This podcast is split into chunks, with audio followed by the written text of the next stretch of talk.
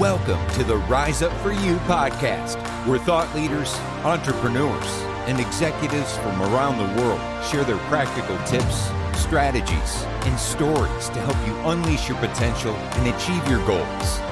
Your journey of growth to become your best starts now.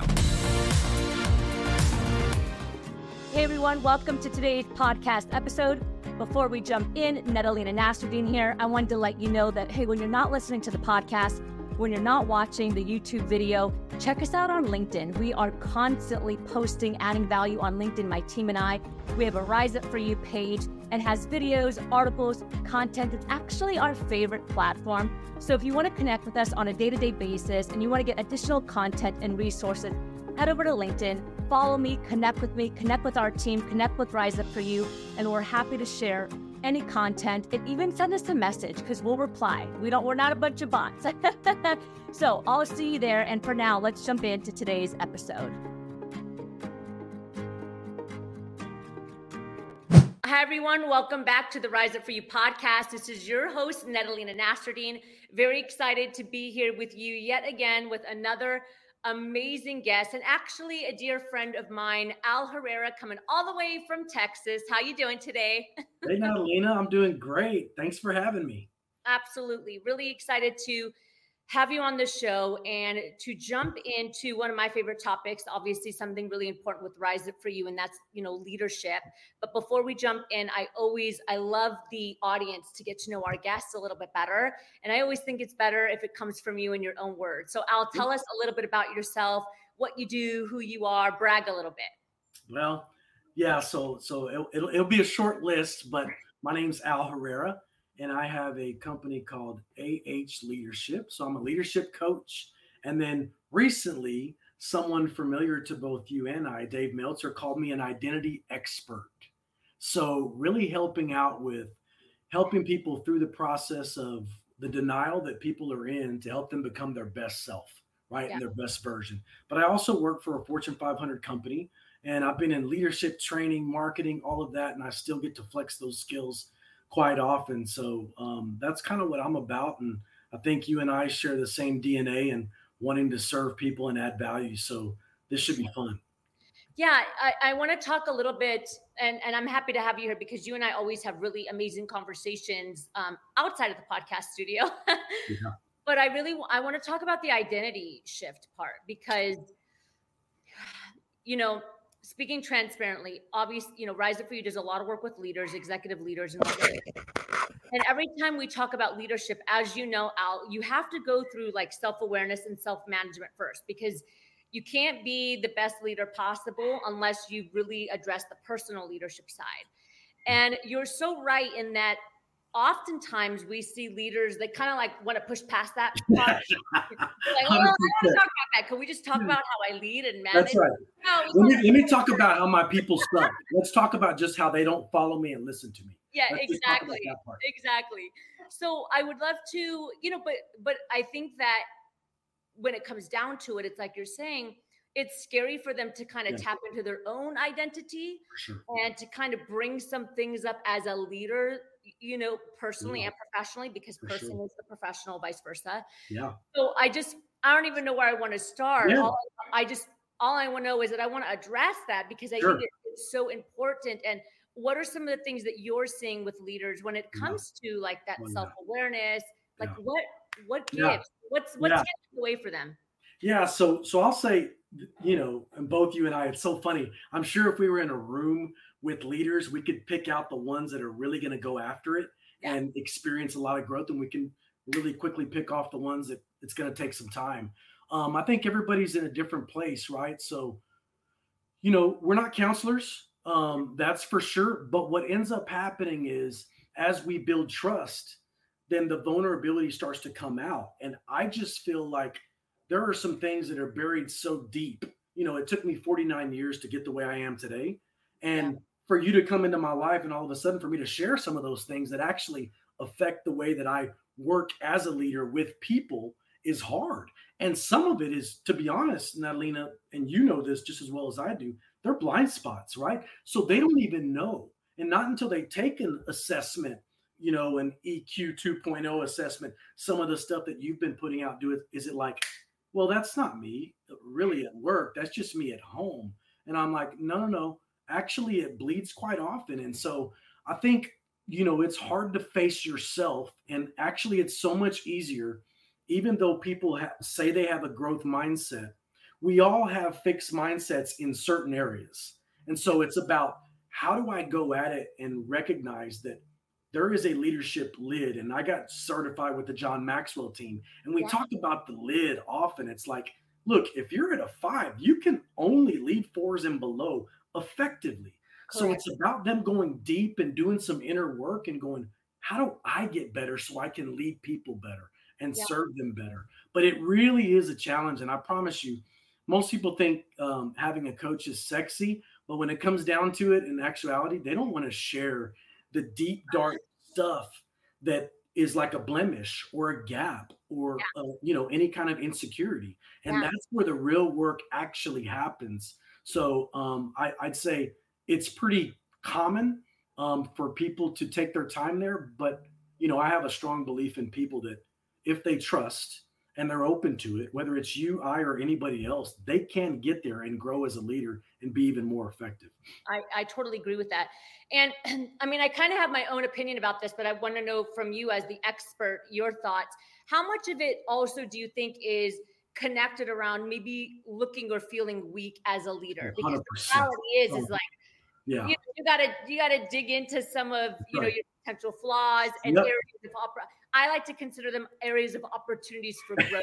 Exactly. But many people would consider it as like a weakness or a deficiency. Sure. And especially, you know, when you're in a room full of people, let's say doing an executive retreat, let's say you're the CEO or the COO, you don't want the rest of the team to be hearing, that's know, and to be exposing some of your weaknesses, even though for you and I, we would consider them, again, growth opportunities. That's right. Absolutely. So I'll say, the one thing that I think is missing in lots of organizations is transparency. And when people can come and be themselves, all of a sudden culture starts to shift dramatically. And I'm watching it in a company I work with, companies I work with as well. I see it as the leader goes from a transparency perspective and shares gaps and insecurities and here's where I thought I was good and I've been screwing up in this area. Let me just tell you guys where I'm at. All of a sudden, everybody else's guard goes down. And then they start to feel really comfortable with their gaps. And I love that because then what ends up happening is we can focus on your strengths. And there are other people in this room. Our team is awesome. To different people have different genius. Let's pull on someone else for your significant gap. I'm going to stop throwing you on that until your face hurts and actually let's shift that over to someone else. And what I'm not doing is giving an excuse, but I am saying that's what teams are for, right? Yeah. When people are comfortable bringing their whole self, their strengths and their areas of development to a team, it lights out. They love it. They'll stick with you and they'll give discretionary effort. If they have to hide, and usually it's because the leader's hiding, then there's a gap. And then it's not a place I feel comfortable, nor do I want to continue to work hard for. Yeah. And I think it's that permission quality, right? It's when an executive or a leader displays it, you naturally, because you're a leader and you make influence, even though a lot of us don't really, really realize that, right? That's right. You provide that permission for the rest of the team to say like, oh, this is okay. There's psychological safety here. Yes. My team and I, we just did an amazing executive retreat on the East Coast. And we did like an exercise that was pretty vulnerable in a room full of 12 executives. And the CEO went first and he shared and he started crying. He didn't expect it. It was actually like shocking for him. But when he was telling his story, he started crying. And then when he got done, he just said, I didn't expect to have that emotion come out. But then the rest of the room, the room. No, 100%. You could feel the rest of the room just went, okay. All right. Okay, cool. Like it is such a great skill set and characteristic that is so, I know you talk about them being, you know, we talked about soft skills and you and I were talking about, let's change that word. And you started talking about power skills, which I fell in love with the term you came up with. And I'm like, it is such a strength to be able to be vulnerable in front of your people. And you talk about buying in, all of a sudden they're like, let me tell you about my leader and why I go to the wall and through the wall for them. Yeah. Well, I think people are tired of that's right, the BS and the fakeness. I think people are tired of the facade. I think people really just want to let down and be authentic and share and kind of bridging the gap in the realization that you can be vulnerable and authentic and still be super productive and efficient. 100%. And that's how demolish your productivity in your day. Yeah. Oh, exactly. And I do believe too, Nadia, that identity, when you get comfortable with who you are, and part of it is because we have that facade even for ourselves for a long time and no one chips away at it. And so I think that's one of the good things, and where you and I share kind of in likeness, is helping people with who they truly are and removing the self-limiting beliefs. Because, you know, I spoke with you at a function and we were talking about, you know, one of the gaps I had was just, I thought I was dumb. Like the third grade teacher that heard an earshot of what I was saying to my friends that I wanted to play college baseball. She said, if you ever make it to college, and she didn't say it loud enough for me to, she thought I didn't hear, but I heard it. Yeah. And she didn't call me dumb, but I thought that college was only for smart people. So then I make the jump and think I'm dumb. Now that affects me forever. And I'm in rooms with people from Carnegie Mellon and Harvard, and I still feel insufficient. So it wasn't until I came in contact with some personal development that I'm like, wait a minute, I'm emotionally intelligent, and I have this skill set that can bridge so many gaps. Yeah. So it changed everything for me. And I just think that people just need to come to grips with actually what holds them back. And that's some of the work that you and I do that I think is so valuable. What I like about the story that you just shared, and not to take away from it in any way, but a lot of times we're getting better, I think, in society, but there's this misconception that like limiting beliefs is associated with like deep trauma, right? Like, very traumatic events. 100%. But the realization is that they can be like small, simple situations that happened when you were in high school, when you were in elementary school, at your former job, that you latch onto subconsciously. Yes. It's not always like the traumatic childhood or like, it could be like little things that you're like, oh, Bobby James. Yeah. Like, I never thought about it. That is such a valuable point, because I think people overlook it because it's not traumatic. Correct. Right? Like I jumped into coaching my daughter's softball teams. I had two daughters and they're 20 and 23, and both of them are turning out to be phenomenal leaders. But one of the reasons I started coaching them is because I saw other men coaching them. And I watched it and I'm like, wait a minute, this is really odd the way the girls are shutting down. And I started to figure out some of the things they're saying to them are sticking for life. And I also realized that in the difference between, and this might be in my head, but I thought as they coached like they were coaching boys. If boys play good, they feel good. If girls feel good, they play good at that age. Yeah. And so then now I go, wait, I gotta make them feel good first. And I jumped into coaching, started coaching girls.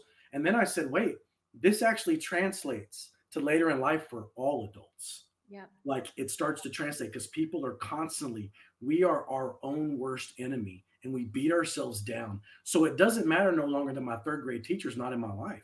Yeah. I'm the one that's knocking myself down every other week, every third month, whatever it is, because I keep getting that memory and bringing that wrong narrative to fruition. So it's just an interesting approach. It is. And again, it's that self-awareness that, you know, we really need to develop as leaders. Yep. And, you know, one of the things, and I'm curious to hear your point on this again, is it's interesting that so many leaders are in leadership positions. They realize that they have a team under them, but they still haven't made the mindset switch that they're influencing and impacting. Yes. Like they still think that like, oh, I'm just the CFO, even though I have a team. Well, I like my job is numbers. It's like, well, right. And it's funny. I just coached someone the other day that said the exact same thing. And he said, and this is someone that I'm coaching, the CEO. And he said, I need a new guy to take over CFO, but I'm going to really look at numbers. And I go, bro, like, you don't focus on leadership, you are going to destroy an entire group of people in your organization. But that is so true. I think leadership trumps all. We can find people that know numbers. Let's figure out their true characteristics to find out if they have it within them to have a growth mindset and want to get better and actually have a decent emotional intelligence that we can work with. Totally. I love it. Al, I love these conversations. You and I can go for hours. I know that for sure. I'd love to jump into the power section of the interview. Ask a couple rapid fire questions.